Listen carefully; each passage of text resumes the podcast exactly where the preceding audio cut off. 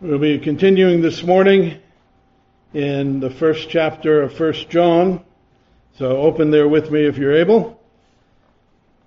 We will be reading the whole chapter. It's only 10 verses.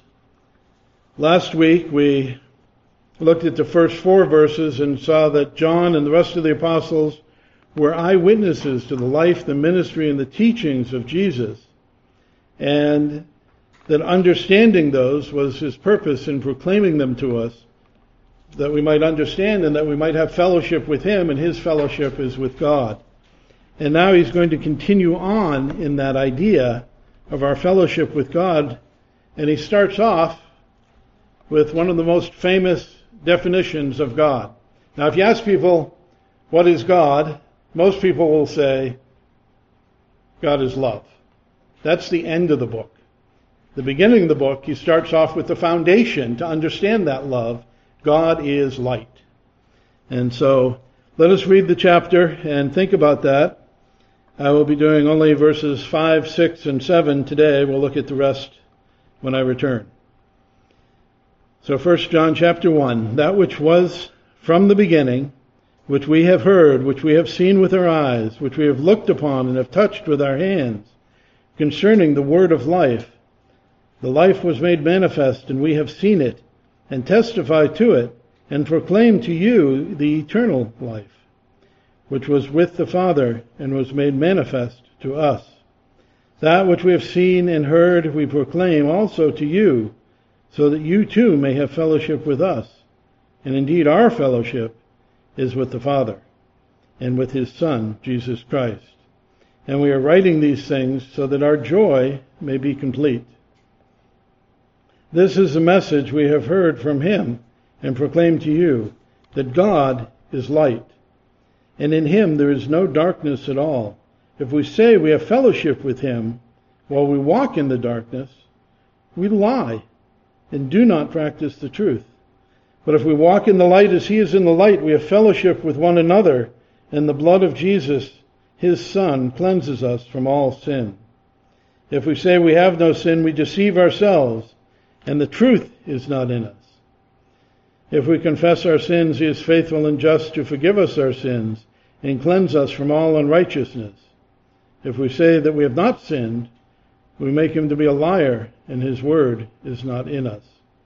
May the Lord add his blessing to the reading of his word. Let us pray. Gracious Heavenly Father, as we come before you to worship you, to glorify you, we pray that as we consider this message, that your life, that you are light, and that your glory is unapproachable in light. We ask, Lord, that you would open our hearts to see the, to understand, to receive, and to change our lives as we are transformed by the light. We ask this in Jesus' name. Amen. So God is light. What does that mean to us? What does that mean to John? What is he trying to explain? Well, think about what we know about God and light in the scripture. In the very beginning, there was nothing. Darkness. And in Genesis chapter 1 verses 3 and following, God said, let there be light, and there was light. And he saw that the light was good, and God separated the light from the darkness and called the light day and the darkness night. And there was evening and morning the first day. There was nothing and God created light. That we might have it, that we might see that we might have life. But light is used usually of the, the, the metaphor of good and evil, light and darkness. And light is also used in the form of the light of revelation, understanding, knowledge. In John chapter 1, the, the Gospel of John chapter 1, We've read before, in the beginning was the Word, and the Word was with God, and the Word was God, and He was in the beginning, and all things were made through Him. And without Him was not anything made that was made. Uh, people who say Jesus was made obviously haven't understood this verse. It says Jesus made everything, and nothing was made except that what He made. But note verse 4. In Him was life, and the life was the light of men. The light shines in the darkness, and the darkness has not overcome it. There was a man sent from God whose name was John, and he came as a witness about the light, that all might believe through him. He was not the light, but he came to bear witness to the light. The true light, which gives light to everyone, was coming into the world. He was in the world, and the world was made through him, yet the world did not know him. Speaking of, of course, Jesus, our Messiah, our Lord, our God, is called the light and the light of men and the salvation of men through that light. Jesus says again in John 8, verse 12, I am the light of the world. Whoever follows me will not walk in darkness, but will have the light of life. Now it's important to remember his relationships here between light and darkness, as that's what's being drawn out by John in this chapter of 1 John, in our portion today. And this light is a glorious light. We read it in the Old Testament, we just sang it. The city of God will have no need for the sun, no need for the moon. The glory of God will give it light. Revelation 21:23. And its lamp is the lamb, it says.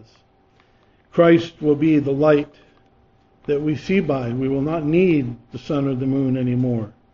And it is a light that brings hope. Isaiah 9, remember, the people who walked in darkness have seen a great light. And those who dwelt in the land of deep darkness, on them a light has shone. Matthew 4 brings out that, that prophecy in its fulfillment. Matthew 4:13 and following. Jesus, leaving Nazareth, went and lived in Capernaum by the sea in the territory of Zebulun and Naphtali, so that what was spoken of by the prophet Isaiah might be fulfilled.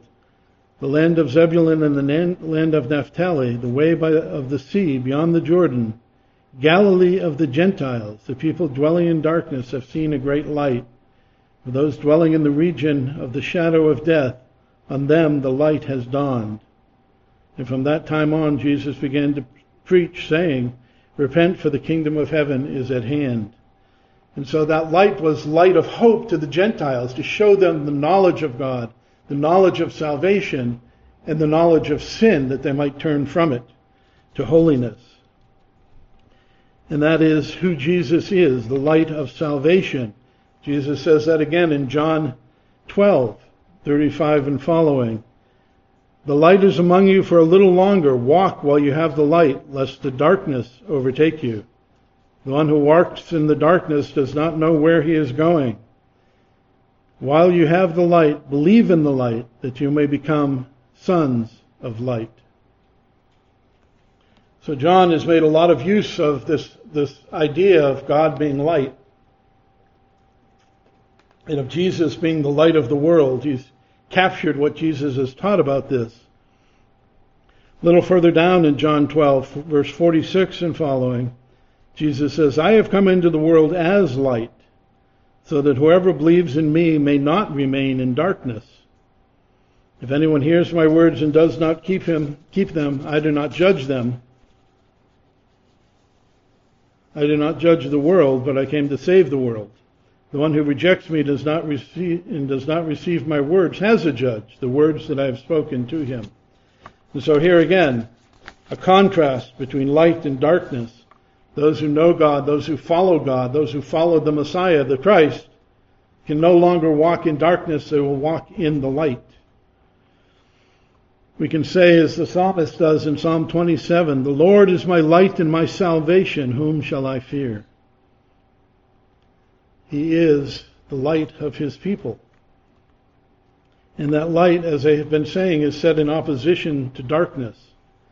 In John chapter 3, verse 16 and following, we have really the definition of Jesus' ministry of light from Jesus' own words.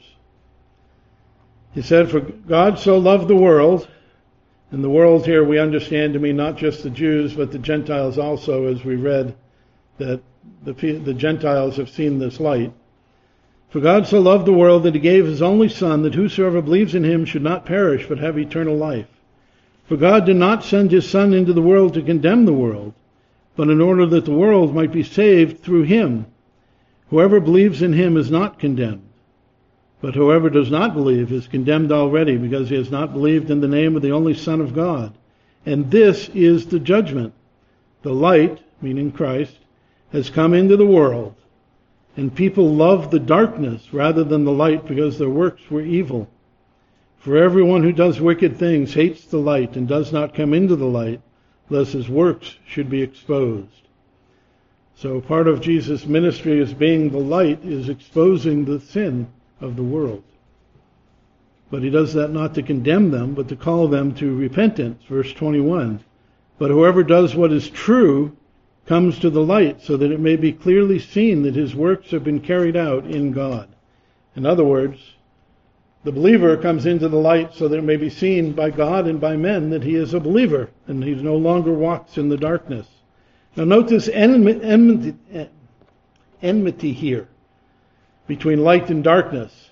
Those who walk in darkness love the darkness and hate the light because the light will expose who they are, what they are, and what they have done.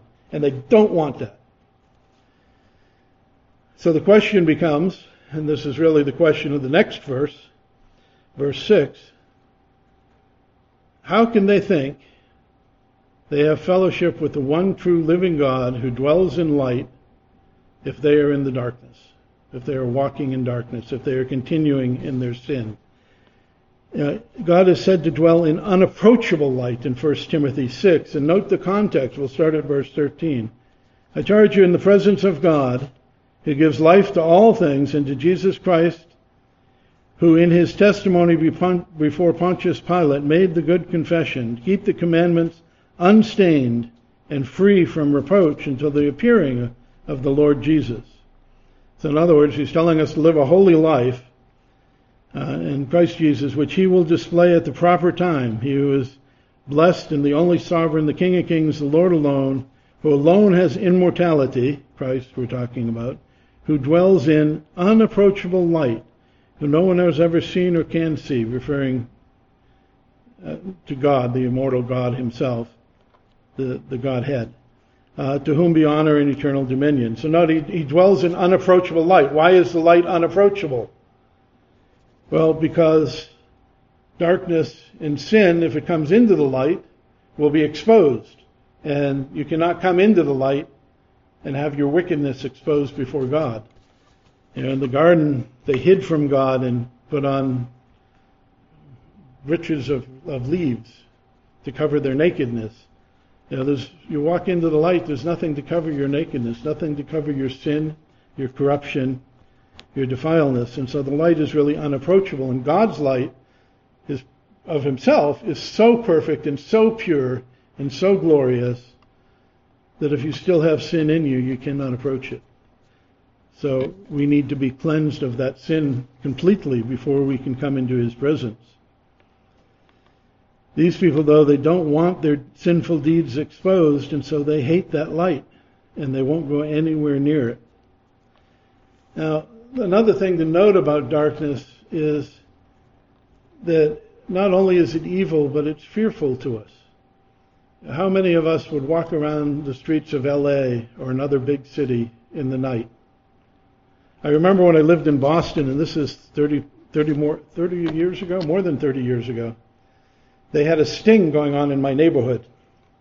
A police officer would pretend to be drunk and stagger around and when he was attacked, another bunch of police officers would run out and rescue him and arrest the people. And every time they did that, they got lots of people because it was a very dangerous area near my university. We had two students in my class who didn't finish because of being attacked. One of them got hit in the face with a golf club in the night, and the other one, somebody was walking past him on the sidewalk and stabbed him in the gut. Both of them got their wallets stolen. Uh, the, the night is darkness. The night is full of evil. The night is when the wicked come out to play and to do wicked deeds because they cannot be seen because there is no light. Jesus actually mentions this when he's arrested. You remember? In Luke 22:52 and following, he says to the high priest and the officers of the temple and the elders who had come out to arrest him, Have you come out against a robber with swords and clubs? When I was with you day after day in the temple, you did not lay hands on me. But this is your hour and the power of darkness. They had evil to do. They could not do it in front of the people in the temple when Jesus was right there. They had to sneak up on him and catch him in the night because their deeds were evil, and darkness is what covers the evil deeds. When we think about darkness in the context of 1 John, that is what we need to think about corruption and sin and evil and ignorance. They did not know God, even though He was in front of them. They did not know their own Messiah. So we also see, though, that this light of God is perfect light. He says, in him there's absolutely no darkness. James says there's no variation of shadow due to change in God. In other words, it is a perfect light with no places of shadow, no place where the light is diminished, no place where it can be weakened. In God, that light is flawless. Nothing can be hidden. Everything is seen. have you ever gone to find something and it was there, but it was in the shadow of another object and you didn't notice it? Well, that doesn't happen to God.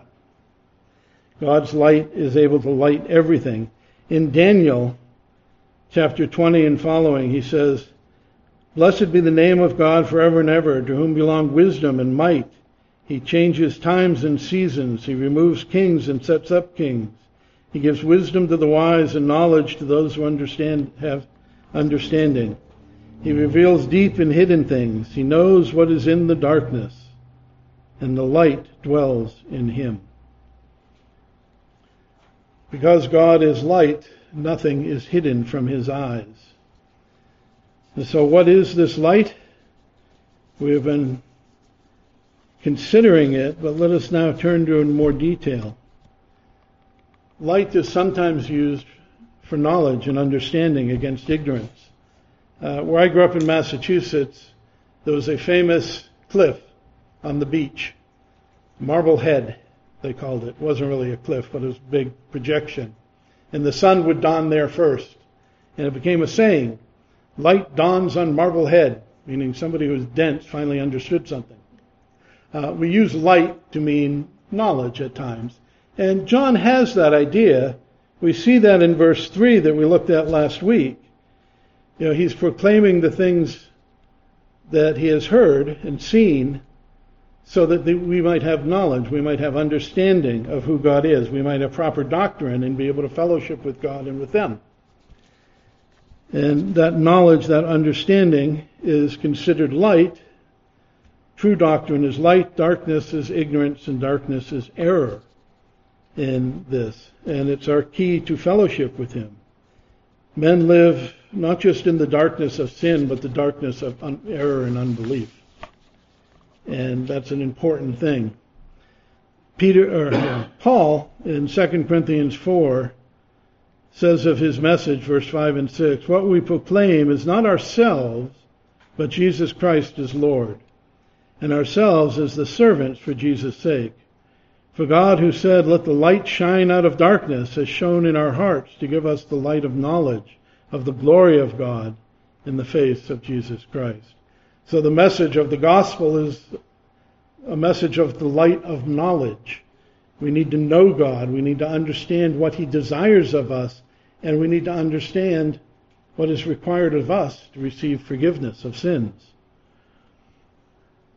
Now, there were many in John's day who struggled with this idea.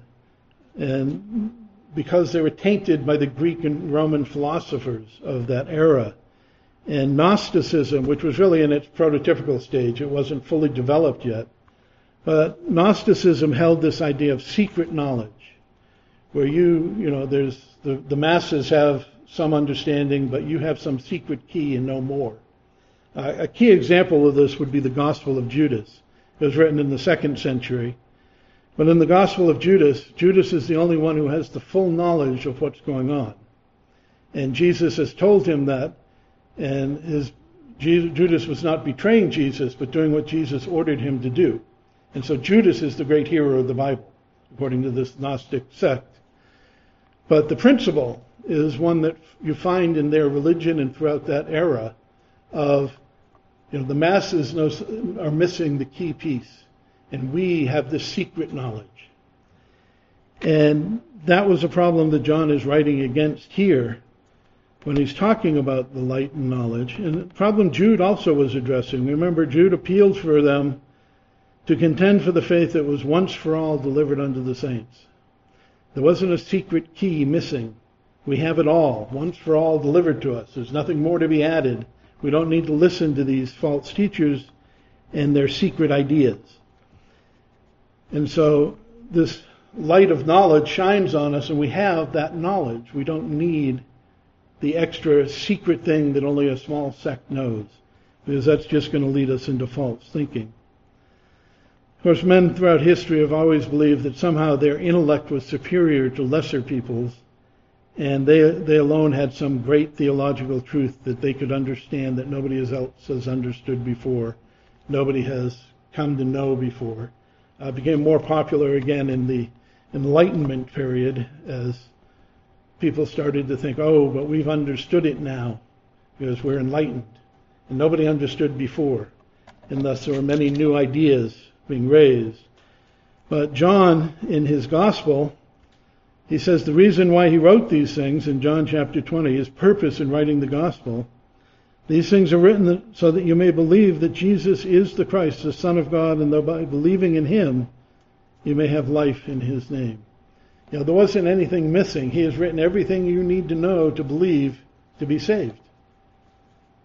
And in 1 John chapter 5, he's finishing up the book. He says, I write these things to you who believe in the name of the Son of God, 513, that you may know that you have eternal life. You know, he's written everything they need to know, and he's writing it, he's writing them a letter to help them know for certain. Uh, the gospel and the scriptures are meant by God to be understood. We need understanding to understand them beyond what many men have, but we need the Spirit of God and the light of God to help us see. But all the truths we need to know are clearly written in there. And there's not really any reason for struggle unless we're listening to people who are speaking and teaching against it. And so we have the light of knowledge being, t- being brought out here. Walk in the light and knowledge. And this knowledge, this truth of light, uh, this knowledge of God and this light of God is really the light of truth. Jesus says in John 14, I am the way, the truth, and the life. No one comes to the Father except through me. In 17:7 he says, "Sanctify them in the truth. Your word is truth." And his word is described in the Old Testament, particularly in Proverbs and Psalms, as light. Uh, your commandment is a lamp, and the teaching a light, and the reproofs of discipline are a way of life. Proverbs 6:23. Psalm 19, which is all about the Bible, verse 103 and following. How sweet are your words to taste, sweeter than honey in my mouth. Through your precepts I get understanding, therefore I hate every false way. Your word is a lamp to my feet and a light to my path. To walk in the light, we walk in His Word, in knowledge of God, knowledge we gain through His Word. And again, a little further in Psalm 119, verse 129 and following. Your testimonies are wonderful, therefore my soul keeps them. The unfolding of your word gives light. It imparts understanding to the simple. In other words, the studying of the word, to unfold it, to make its meaning clear and known, is what gives us light. The light of God, the light to walk. We have, Peter tells us in 2 Peter 1, 19 and through 21, we have the prophetic word, the scriptures, more fully confirmed, to which you will do well to pay attention as to a lamp shining in a dark place. In other words, the scriptures are a lamp lighting a dark place until the day dawns and the morning star rises in your heart, knowing this first of all, that no prophecy of scripture comes from someone's own interpretation. For no prophecy was ever produced by the will of man, but men spoke from God as they were carried along by the Holy Spirit. Uh, this light of God is put into the scriptures through inspiration, and studying the light and following the light of scripture is what walking in the light is starting to be. It's the beginning of it. The truth of the word leads to life. Psalm 119, 144. Your testimonies are righteous forever. Give me understanding that I may live. And so the light of knowledge is needed for eternal life. But the light of knowledge is not just about ideas. It's not about memorizing a list of things. It's about a transformed heart and a transformed light. Light is also used for purity, for holiness, and darkness for sin and for corruption. And that's clear here in verse 6. He's really connecting the darkness to sin. Right? If, if we say we have fellowship with Him while we walk in darkness, we lie and do not practice the truth. We're liars to begin with if we're in the darkness and saying that it's okay. But there's that connection between light, good and evil. Isaiah 5:20 brings this out clearly. He says, "Woe to those who call evil good and good evil, who put darkness for light and light for darkness, who put bitter for sweet and sweet for bitter." In other words, light is good and sweet, and darkness is bitter and evil. And so darkness is representative of the evil, of the corruption, of the sin. But God is perfect in His holiness. Isaiah in chapter 6, verse 3, the, the seraphim are speaking, and they call to one another, saying, Holy, holy, holy is the Lord of hosts. The whole earth is full of His glory. Holiness, perfect holiness, is definition of who God is and of what God desires from us. Remember 1 Peter 1:14 and following. As obedient children, do not conform to the passions of your former ignorance. Now, referring to sin, he calls them the passions of ignorance. But as he who called you is holy, so be holy in all your conduct. For it is written, You shall be holy, for I am holy. And if you call upon a Father who judges impartially according to each one's deeds, conduct yourselves with fear throughout the time of your exile. And so if we are walking in the light, we must walk in holiness. We have been taken out of darkness and put into the light. Paul says in Colossians 1:13 and following, if we deliver, if he has delivered us from the domain of darkness and transferred us to the kingdom of his beloved Son, in whom we have redemption, the forgiveness of sins. And so we were in the domain of darkness, the domain of the devil, the domain of evil and corruption and sin.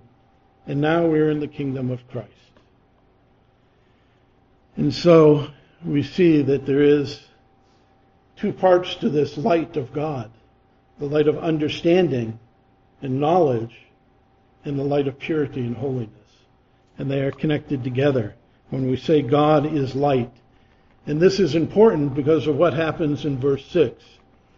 If we say that we have fellowship with Him, and yet we walk in darkness, we lie. You know, I remember somebody talking one day and said, if you had a choice of pastors, who would you want to be your pastor? John or Paul? almost everybody would choose John. But here he says, if you know, if you're going to live in sin and continue in your sin, you're a liar. He goes on to say, and the truth isn't in you. And he goes on to say, basically, you don't know God. You have no part with God. You're unsaved. You're reprobate, even, he goes on to say. You're an antichrist, he goes on to say. John is pretty firm in this, but for a reason. It's important. God is light. He is perfect light. He is pure He is unapproachable. His light cannot be stained by the darkness of sin. And therefore he has no fellowship with darkness. Yet if we say we have fellowship with him and walk in the darkness, we lie. This is a common misconception held by people who want to fellowship with God on their own terms. They sing to him, Oh, just as I am, God will accept me, and I don't have to change. I can live in my sin as I am today. I've said the sinner's prayer. I've called upon God. He must forgive me. I have fellowship with Him while I live my life of corruption and depravity. No, John says, you are a liar. God is light He has no fellowship with darkness. Paul tells us to put off that old self belonging to our former manner of life, as it is corrupt through deceitful desires, and be renewed in the spirit of your mind. Put on the new self, created in the likeness of God in true righteousness and holiness. It's Ephesians 4:22 and following. We are to put off that old life and put on the new life if we are to walk with God. You know, it should be an incongruous claim in any Christian's mind to think that God, as pure light and pureness and holiness, will fellowship with us while we are living in darkness and sin. We must first get away from the darkness and sin. We must first be transformed by the power of His Son, by the power of His blood. We read this often abused passage last week, and I want to touch on it again briefly. 2 Corinthians 6, 14 and following. Do not be unequally yoked with unbelievers. For what has righteousness, what partnership has righteousness with lawlessness? What fellowship has light with darkness? The answer is none at all. And yet we want to go on and we want to say, oh, I can continue in my sin and live with God and be a Christian. I want to be ignorant of who God is and I want Him to have fellowship with me anyway because I want the benefits of the fellowship without the obligations of God. What fellowship can there be between God, who is light and dwells in unapproachable light, those who hate the light and dwell in darkness? Remember the John 3:16 passage. If anyone claims he is a believer and yet walks in darkness and sin against God and gross ignorance of God, then he is and says that he is a believer, then he is a liar. He obviously is not a believer and he should know that. How can the darkness have fellowship with the light. That is John's point in this passage. We must walk in the light. How do they come to this conclusion? Ultimately, as I've said, they have a very inadequate, a woefully inadequate view of sin and the sinfulness of sin. The wages of sin, we're told, is death. Romans 6:23. Note that it is not the wages of serious sin. It is not the wages of gross sin that is death. It is not the wages of some sin, but it is the wages of sin. Men shouldn't suppose that just because they're not as bad as that publican, thank God I'm not like the homosexual, I thank God I'm not like the abortionist, I'm good and they think, oh, you know, a little lie now and then is okay, that we have white lies. They think, oh, I can be angry, even though it's a sin. It's a minor sin. It's not like homosexuality or abortion. And I can be disingenuous. I can gossip. Those are minor sins. And I can still walk with God in them.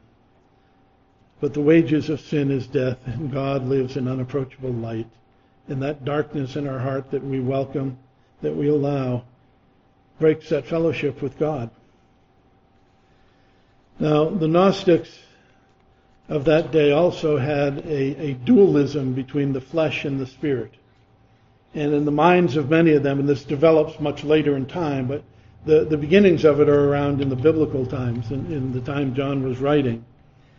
They had this belief that the body was like an envelope around the spirit, and that the spirit was perfect and incorruptible, and the flesh was insignificant. It goes back to Platoism and Neoplatoism, which separated spirit and matter. Matter being you know lower and un- unimportant, and the spirit being important. And so some of them had this teaching that nothing done by the flesh contaminated their spirit.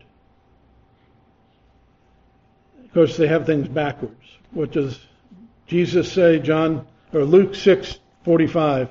The good person out of the good treasure in his heart produces good. The evil person out of the evil treasure produces evil. Out of the abundance of the heart, his mouth speaks. In other words, the deeds that he does come from the corruption of the heart. And they're, they're, they're defining who he is by what he does. If he does sinful things, then his heart is sinful. And these people have it backwards, saying, "Oh, you can do the sinful things, and it doesn't affect your your spirit, doesn't taint your soul." Wrong. You're a liar. Paul, John says. A very serious matter. Others were teaching that you could become spiritual as a person, and once you became a spiritual person, you'd pass beyond the possibility of any defilement reaching your soul from your sin. Also, very ignorant position. God doesn't say he judges the soul apart from the sins of the body. Uh, Paul in 2 Corinthians 5:10 says we must all appear before the judgment seat of Christ, so that each one may receive what is due for what he has done in the body, whether it is good or evil. There is no separation between our body and soul, that our soul is innocent when our body sins. That's a lie, according to John and a dangerous life. Of course, many people today just they, they pass over all that old philosophy that you can see hints of in the Bible, and they just reject the sinfulness of sin. Just as I am. I can do what I want. A very sad position for people to be in. They think because they've said the sinner's prayer, they have bound God. He has no choice but to do what they want and they save him, even if he, they are walking in sin, God has no choice but to let them walk in sin and save them. And they reject this whole idea of sin and corruption disfellowshipping us from God. But that was what was going on in the days of Noah. Remember Genesis 6 5.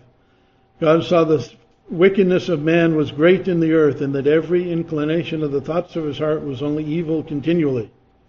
Now, People today will say, well, that was then. You know, we have Christ and Christ has taken that away. Well, Romans 3.23 says what? All have sinned and come short of the glory of God. Well, you believe that, but we believe... Liar, is what John says. Liar. There is no fellowship between light and darkness. If you walk in sins and you are sinful, you are corrupt.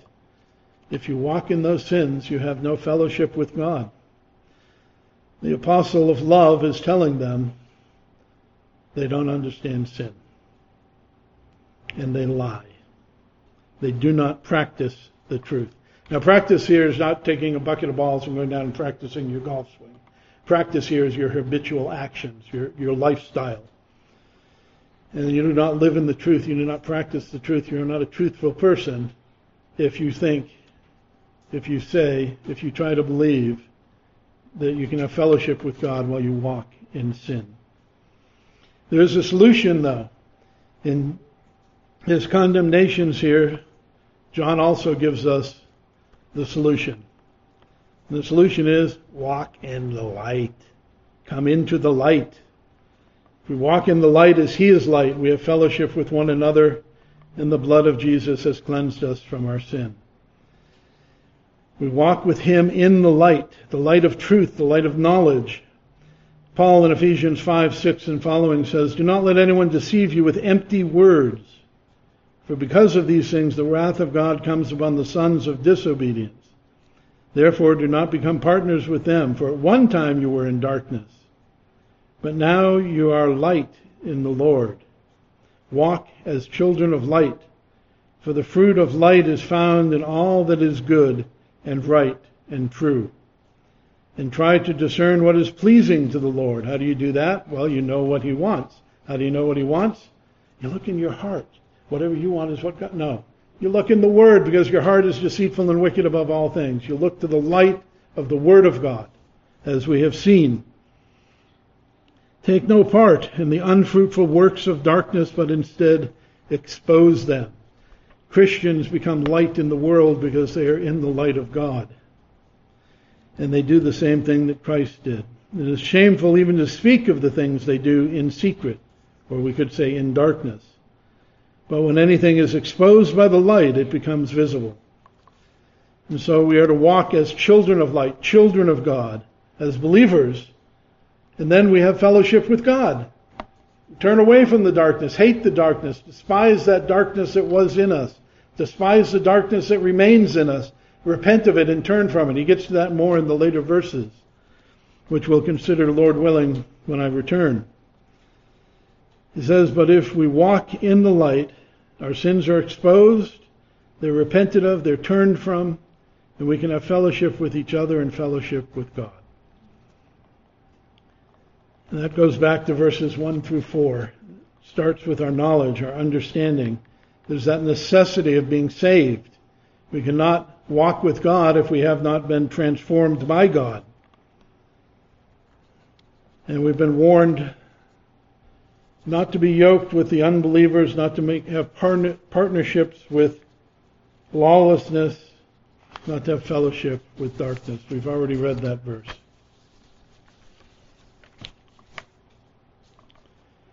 We are God's people, God's children, God's temple of the Holy Spirit. We need to be in the light. We need to have that, that faith that makes us precious to God and precious to each other, without which there is no fellowship with God. And he says, the blood of Jesus cleanses us from all sin. I always love to read David's Psalm 51. Says in verse 7, Purge me with hyssop and I shall be clean. Wash me and I shall be whiter than snow. God has done more for us than simply forgiven sin. God has removed the stain, the blemish, the darkness of sin from us. He has washed us whiter than snow. John says in his first chapter of his gospel, the true light, which gives light to everyone, is coming into the world. That light exposes sin. John chapter 1 verse 9 and following. He was in the world, and the world was made through, him, but the world did not know him. He came to his own, and his own people did not receive him. But all who did receive him, who believed in his name, he gave the right to become children of God. They were born not of blood, meaning inheritance, blood, or the will of the flesh, or the will of man, but from God. You know, we need to walk in the light and we need to know God and know what pleases Him so that we may walk with Him. We need to walk in holiness because that is what pleases Him. Walk turning away from our sin, being repentant of our sin. If we think, I can be a Christian and I can live in this sin, then John says we are a liar. God walks in all glorious light, and if we want to have some darkness in our life where we, He can't see, well, we're a fool. He sees it all. And we're a liar to think we're walking with Him. We're not. We're walking away from Him. And that is the message here, which really should touch our hearts and have us thinking about our own walk in our own life. You know, you'll notice in this passage, John uses we in us, both for both sides. You know, if we who are thinking we're doing well are doing that sin, Maybe we're not doing well. So let us turn from our sins and walk in the light. Let us pray. Gracious Heavenly Father, we do thank you for your word. We thank you for John, the apostle of love, who teaches us what love truly is. And who calls you light and tells us to walk in that light with you. We pray that in your love you will forgive us our sins Teach us, Lord, to repent of them, turn from them, to try to be more obedient in the future and more diligent in turning from them. And we ask, Lord, keep us in the light that we might see ourselves truly and might walk with you. We ask this in Jesus' name. Amen.